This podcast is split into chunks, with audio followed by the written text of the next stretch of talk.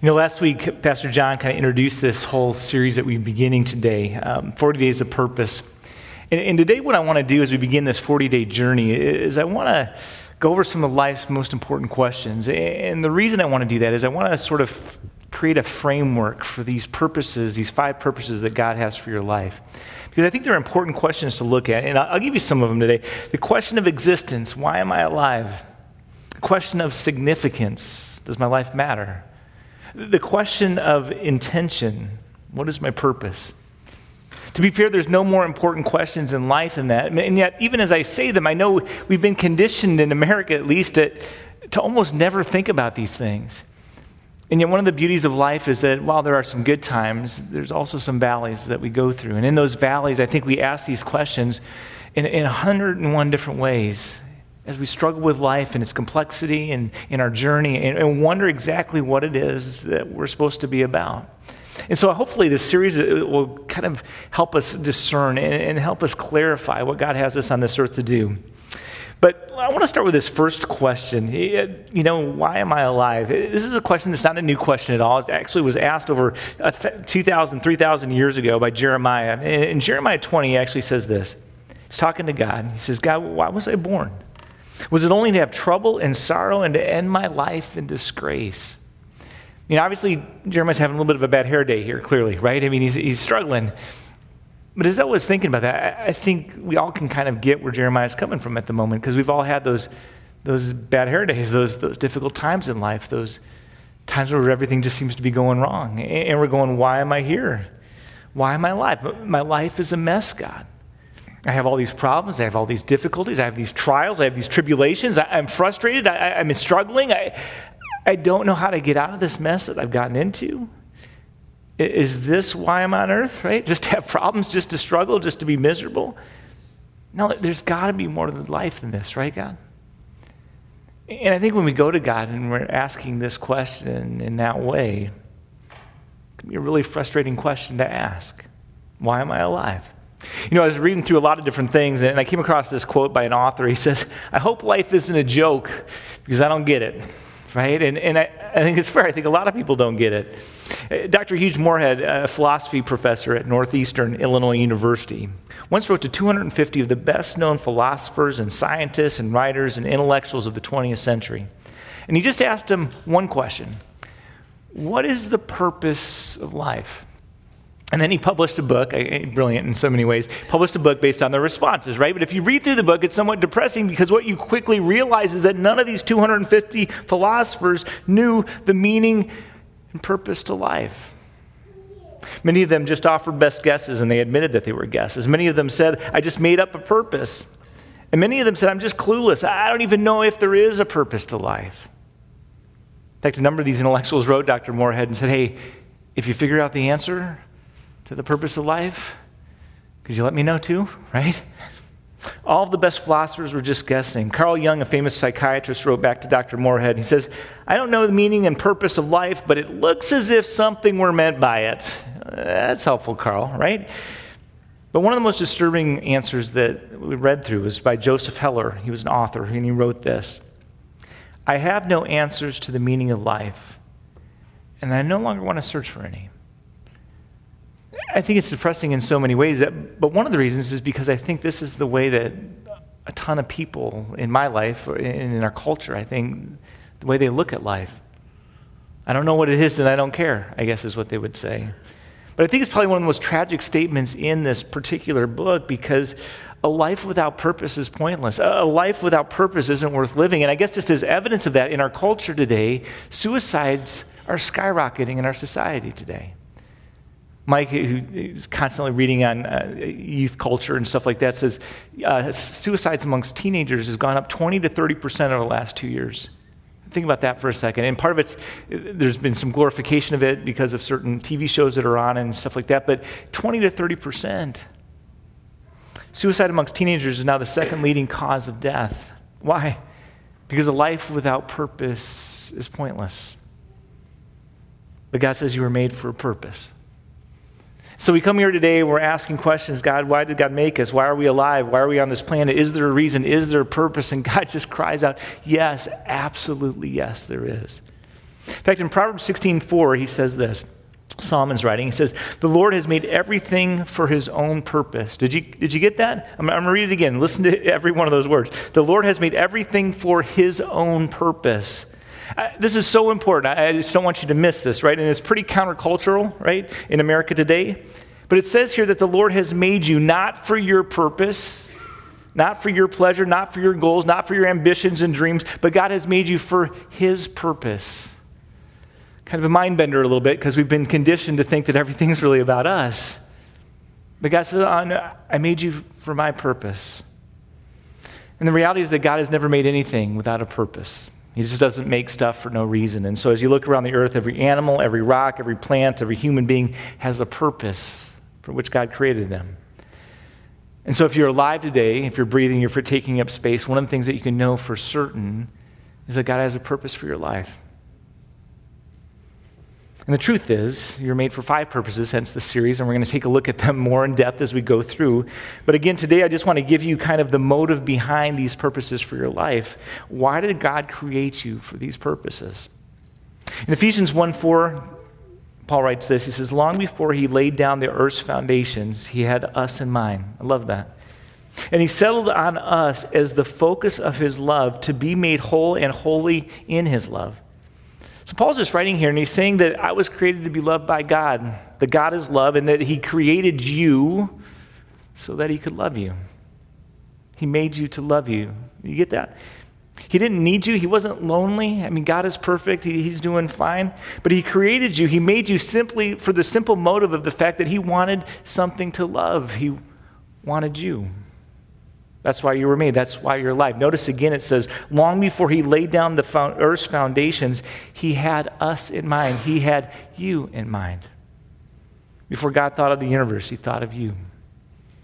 Again, that's how much God loves you. That's how special you are. That's what makes you different than everything else in all of creation. Because God testifies to us that during the creation of the world, He first and foremost had you on His mind, and He made you for a reason, he wanted to love you, to show his extravagant, incredible love, which is his nature. But until you understand that motivation of God for why you're here on this earth, life's not going to make any sense. Let's go over another question because I think it expands on this. Second greatest question of life is the question of significance. Do I matter? Does my life matter? Maybe God did make me to love me, but does my life really matter to Him? Is there a reason that I'm here?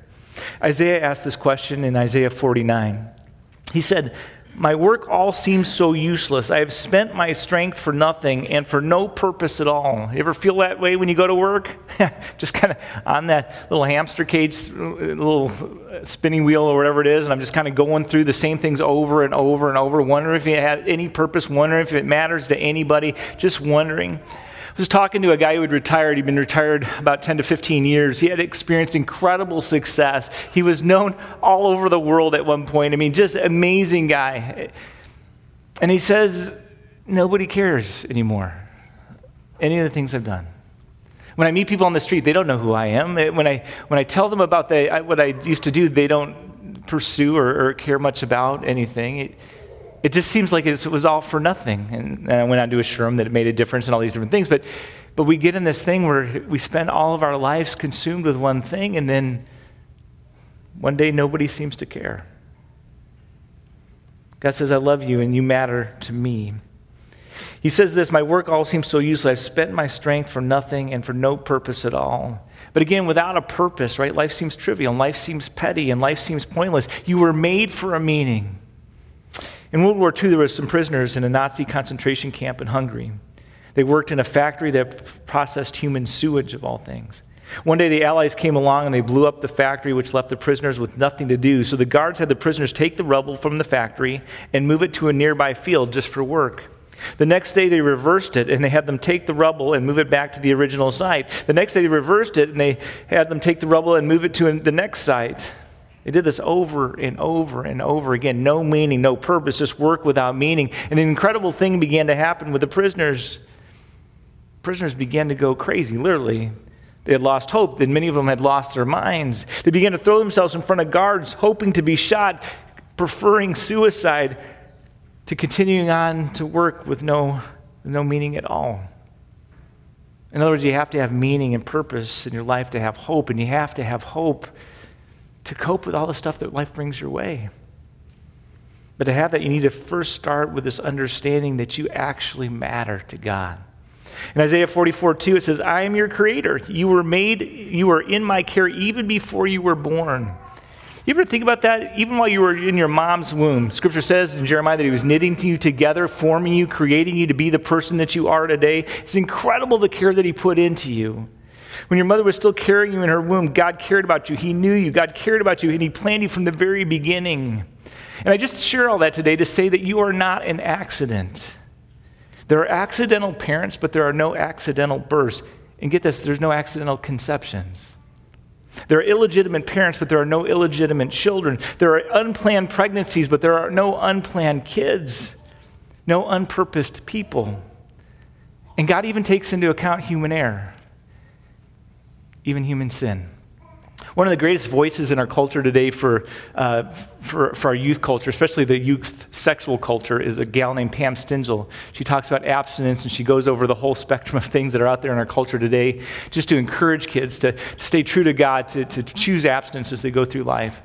She makes an incredible difference, but she is actually the child, and this is one of the things that she shares in her spiel, but she's actually a child of rape. And she says, I thank God every day that my mom didn't abort me, that she gave me a chance because I know God has purpose for me. And I know I was born even in the midst of that, that horrible situation that certainly wasn't God's will, but He had purpose for me. There are no accidental kids. God has purpose for every single one of them.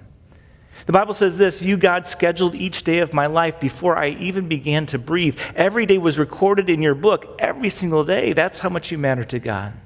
God is interested in every detail of your life. He's seen it all the good, the bad, and the ugly, and He recorded it in His book even before your life began. That's kind of a mind bender. But it just means this all the dumb decisions that you've ever made, all the dumb decisions that people have made against you and hurt you, all the times that you've hurt other people, all the times that you've walked away from Him and chosen your own path. God saw it all right from the beginning. And here's the crazy thing it says this He still loves you. And He still has a purpose for your life. And we're going to see those kind of played out in the days ahead as we go through this series. But hear me say this you matter to God a ton. And God just wants you today to know how much you matter to Him. In Psalm 33:11 it says, His plans endure forever, His purposes last eternally. So I don't want you to miss this either. You matter so much to God, right? That God wants to keep you around not just for today, not just for tomorrow, but for the rest of eternity. Think about that for a second. And Thanksgiving, there's some of your extended family members you just want to leave right after dinner. Is that right? But God says, I want to hang out with you for the rest of eternity. That's how much I love you. God has purposes for your life. And by the way, these purposes for your life, right, they're not just for the here and now, they're for ever and ever and ever. What God does is He puts us in this life as kind of a preparation for eternity. And that's the meaning for life. Part of what He wants us to work on while we're here is to work on the things that we're going to be doing in eternity for Him. So God put you on this earth to prepare you for what you're going to be doing for the rest of eternity with Him. In other words, His plans and His purposes for you are eternal. I think one of the biggest mistakes that we make as we go through life is we get in this here and now thinking. We start thinking that this life that we're living right now is all that exists, that's all that's important, but it's not. And so we go up and we go down depending on how life comes at us. We get excited, we get miserable, we get hopeful, we get depressed. But God says there's so much more than this blink of an eye in existence that you're living now. I want you to be with me for eternity. I've got purpose for you for eternity. And all of a sudden, if that's true, then where we spend our eternity is of utmost importance, isn't it? All that to say is that life is not all that there is. But if you live your life as if all that happens is the here and now, and then when you die, you think that's it, you've made a fatal mistake because you were made to last forever in eternity. So God says, I put you here to practice what you're going to be doing with me in the forever and ever. That's how much you matter to God. In 2 Corinthians 5 1, it says, This when this tent that we live in, our body here on earth is torn down. God will have a house in heaven for us to live in, a home that He Himself has made, which will last forever. So when you understand first that God made you to love you, and second, that He wants to hang out with you for eternity, that He's got purpose for you for eternity. That's what gives life meaning. But there's another question I think adds to this, and it's the question of intention. What is my purpose? Because, okay, okay, yeah, he made me to love me and, and, and, and he wants me to be with him forever, but while I'm here on this earth, does my life really matter here? Is anything I do here really amount to anything? In other words, what's my purpose? David asked this question back in Psalm 89, and he said, God, why did you create us? Was it for nothing? Who's he talking to? He's talking to God. And he says, Why am I here? What on earth am I here for? Bertrand Russell was one of the great philosophers of the 20th century, and he was also an atheist. But he did say this Unless you assume the existence of God, the question of the meaning and purpose of life is irrelevant. And you got to give him credit for being consistent. He didn't believe in God, but he came up with this wise saying. Absolutely. He says that the only way, to, only way life can have meaning and purpose is if there is a God. And if you don't believe in God, which he did not, then there is no purpose or meaning in life. That's the logical conclusion. If there's no God, you're just some freak, random accident of nature, you just happen to be born by chance, then your life doesn't have any meaning. If there is no God, then there is no right or wrong. Think about that. If there is no God, there is no good or bad. If somebody drives up and happens to shoot you, well, that's just chance because your life has no meaning or purpose to it. There's only meaning and purpose logically if there's a creator. Most of our culture seems to live under the MO that there's not a God. So they talk not just about abortion, not just about suicide, but even about infanticide now. Some of our politicians talking about that. Why? Because if there is no God, there is no right or wrong, and you can make up and do whatever it is that you want to do. We're all just accidents, and we can do whatever we want to do, and anybody else can do whatever they want to do to us. Because there's no right or wrong, there's no good or evil. So logically, you have to go to your Creator to know your purpose for life. Because if you don't know what something is, how are you going to know its purpose? And if you don't know something's purpose, just the way life goes is you're going to tend to misuse and abuse it over time.